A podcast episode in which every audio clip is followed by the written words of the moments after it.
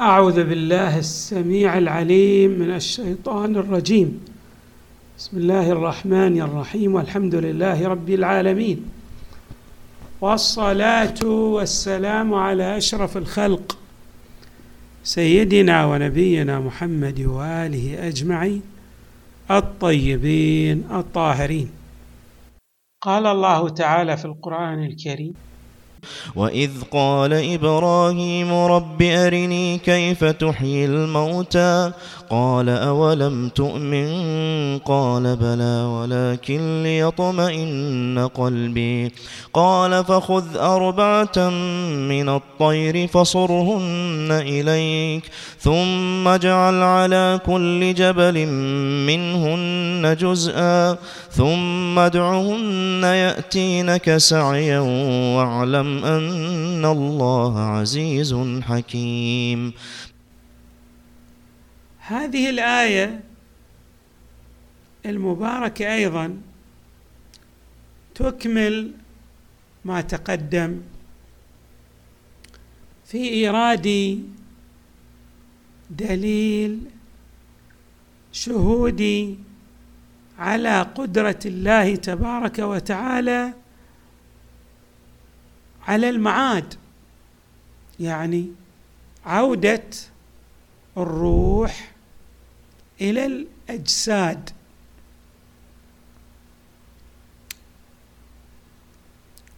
وبالتالي على البعث والنشور والحساب والقيامة.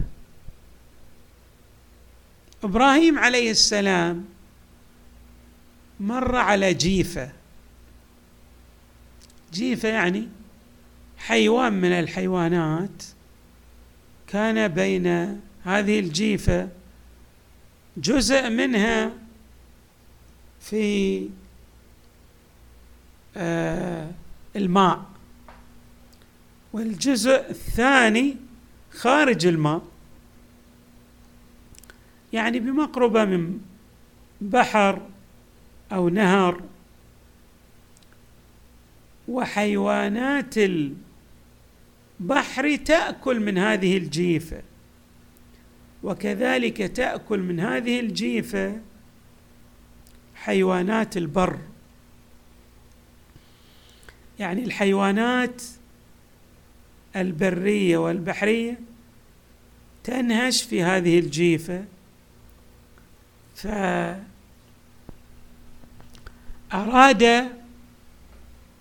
أن يتعرف إبراهيم. بنحو حسي على كيفية إعادة الروح إلى هذا الجسم الذي تأكل منه الحيوانات المتعددة. طبعا الله تبارك وتعالى أمر إبراهيم عليه السلام بأن يأخذ أربعة من الطير فيذبح. هذه الطيور الأربعة ثم يخلط أجزاءها يعني يجعل الأجزاء مقطعة. طبعا لما تقطع أجزاء الطيور مع بعض راح تصير يعني لحوم طير بس ما راح يفرق. ممكن للشخص يقول مثلا إني أنا أعرف مثلا طعم هاللحم عن ذلك اللحم. المسألة مو في معرفة الطعوم أو الذائقة. المسألة إنك ما راح تميز بين أجزاء هذا الطير من أجزاء ذلك الطير إذا خلطت الأجزاء مقطعة. الأمر الآخر أمر إبراهيم عليه السلام أن يضع جزء من هذه اللحوم المقطعة على جبل وجزء على جبل آخر وجزء على جبل ثالث وجزء على جبل رابع. ثم أمر إبراهيم بأن يدعو هذه الطيور الأربعة. يعني مثلا لو كان الطاووس مثلا والديك والغراب والحمامة مثلا كما قيل يقول أيتها الحمامة أقبلي. أيها الطاووس اقبل وهكذا أيضا. في الطيرين الآخرين لما يدعو هذه الطيور وتأتي الطيور مسرعة ومجيبة لدعوة إبراهيم عليه السلام. طبعا هذا يدلل اولا على أن الله تبارك وتعالى أعطى إبراهيم سرا من أسراره يعني أعطى إبراهيم عليه السلام قدرة كبيرة تسميها الروايات يعني حروف الاسم الأعظم جزء من حروف الاسم الأعظم الذي يستطيع أن يدعو الله تبارك وتعالى به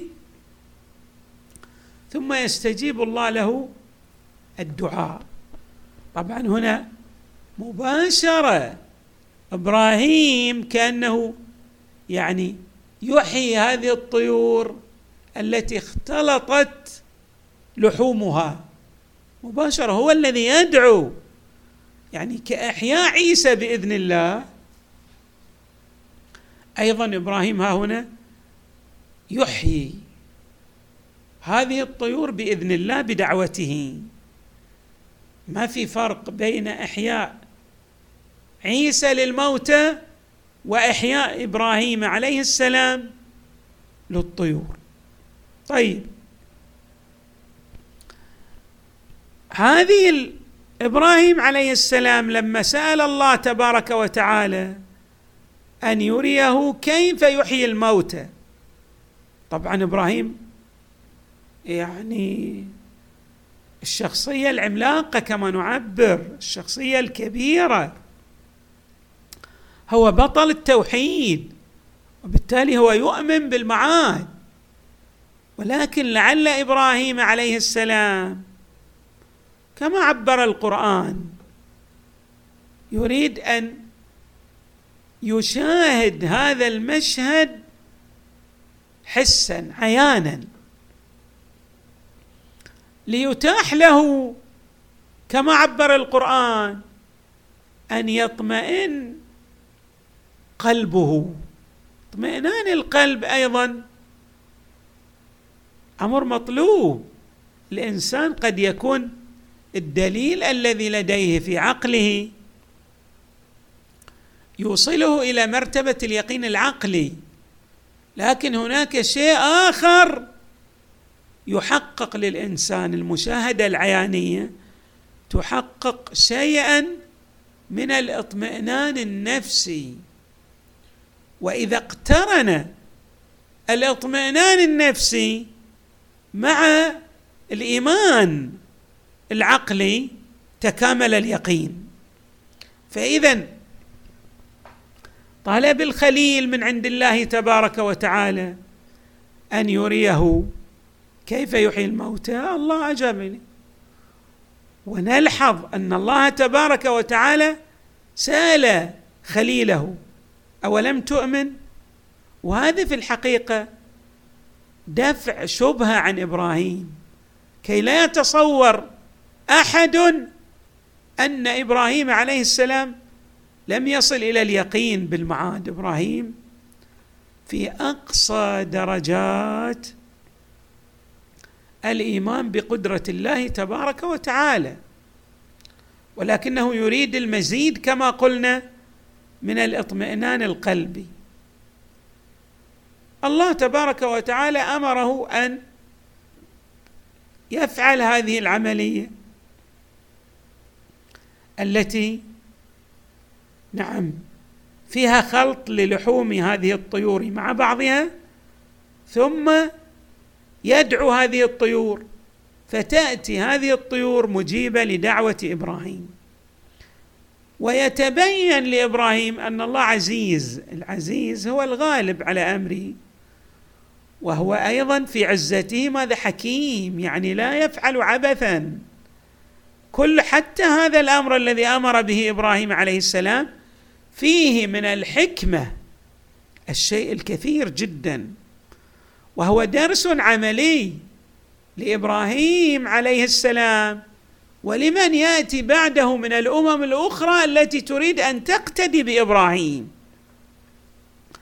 وتؤمن بشخصية إبراهيم كنبي من أولي العزم من الرسل. طيب. حتى يتضح لنا أن هذه الإجابة هي إجابة يعني فيها عمق. في الحقيقة فيها عمق. إبراهيم ماذا رأى؟ قلنا رأى الجيفة. وراى أن الحيوانات الأخرى تأكل من هذه الجيفة بمعنى أن لحوم هذه الجيفة اختلطت بالحيوانات الأخرى امتزجت بها. القرآن الكريم أراد أن يجيب عن هذه الشبهة المطروحة في الكتب الكلامية القديمة وحتى الحديثة. المسماه بشبهة الآكل والمأكول. الإنسان مثلا إذا حيوان أو إنسان أكلته السباع الأسود فأصبح جزءا منها. طيب العودة هنا للأسد أو للإنسان؟ يعني كأنه أصبح هذا الإنسان المأكول أصبح جزءا من الحيوان الآكل. الإجابة جاءت دقيقة جدا. خلاصة الإجابة يعني وهذه الإجابة مثل قوله تعالى بلى قادرين على أن نسوي بنانه. يعني كل جزء من أجزاء الإنسان إذا أصبح ماذا؟ يعني مضغته الأرض أكلته الأرض فأصبح أجزاء من الأرض كأنه جزء من التراب. هل هذه الأجزاء يعني ممكن أن تعود إلى طبيعتها أم لا؟ الآن نبغي أو نريد أن نقرب الفكرة بالعلم الحديث. العلم الحديث ماذا يقول؟ يقول أن كل ذرة من وجود الإنسان كل جزيء من الإنسان كل كروموسوم من الإنسان يحمل نفس خصائص شفرته الوراثية. بمعنى أنه آه لو أخذنا جزءا من الأجزاء أو لو أكلت هذه الأجزاء وأصبحت جزءا من الأسد كما قلنا أجزاء الإنسان أكلها الأسد ما راح تتغير حقيقة هذا الأكل. يعني لو افترضنا أن أجزاء الإنسان أكلتها أكلتها الأرض. خصائص كل ذرة خصائص كل جينيتك كل جينوم بشري راح تحمل الشفرات الوراثية لهذا الكائن البشري تماما دون أي نقصان. بالتالي هذا يعني علم الجينوم البشري راح يطرد عندنا هذا إشكال شبهة الآكل والمأكول لأن هذه الخصائص ما راح تتغير وإنما راح ماذا؟ تنتقل. فلما نأخذ مثلا أي أجزاء بسيطة لو فرضنا أن بعض الأجزاء أخذناها من هذا الكائن والتي تحمل جميع خصائصه فالقدرة راح تعيد ذلك الكائن دون أي تغيير. وبمعنى آخر نقرب الفكرة بشكل أوضح. نلاحظ أن خلايا تموت في الإنسان وخلايا ماذا؟ تتجدد. بمعنى تعطى الحياة لخلايا جديدة لكن تلك الخلايا الميتة تنقل صفاتها الوراثية لأي شيء؟ للخلايا المتجددة. والإنسان حي.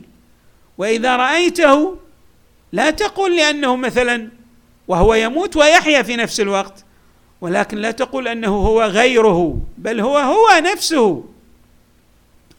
وقد ورد حديث يشير إلى هذا المعنى هو هو وهو غيره. بالنسبة كيف الإنسان مثلا تأكله النار وكيف يحييه الله تبارك وتعالى؟ فتحرقه النار ثم يعاد ليعذب مرة أخرى. طبعا القرآن يقول لا يموت فيها ولا يحيا. بمعنى أن هذا الموت إذا صح التعبير مجازي لأنه هو يعني آه، تحترق خلايا لكن لا بمعنى أنه تتلاشى وبالضبط كأكل الأرض لجسد الإنسان. ولهذا يعبر القرآن عن أن الحشر من الأجداث. ما معنى الجدث؟ يعني كون الأرض تمضغ هذا الجسد وبمضغه يصبح في الظاهر هو جزء من الأرض. ولكن جميع الخصائص لأي جسد راح تبقى دون أي تغيير. ولهذا لو أخذنا بعض من من من هذه الخصائص نستطيع أن نعيد ذلك الموجود مرة أخرى بالقدرة الإلهية. فإذا الآية فيها شيء من العمق ولعله يتاح لنا أن نكمل ما يتعلق بها أيضا من بعض الزوايا لأهمية هذا المطلب.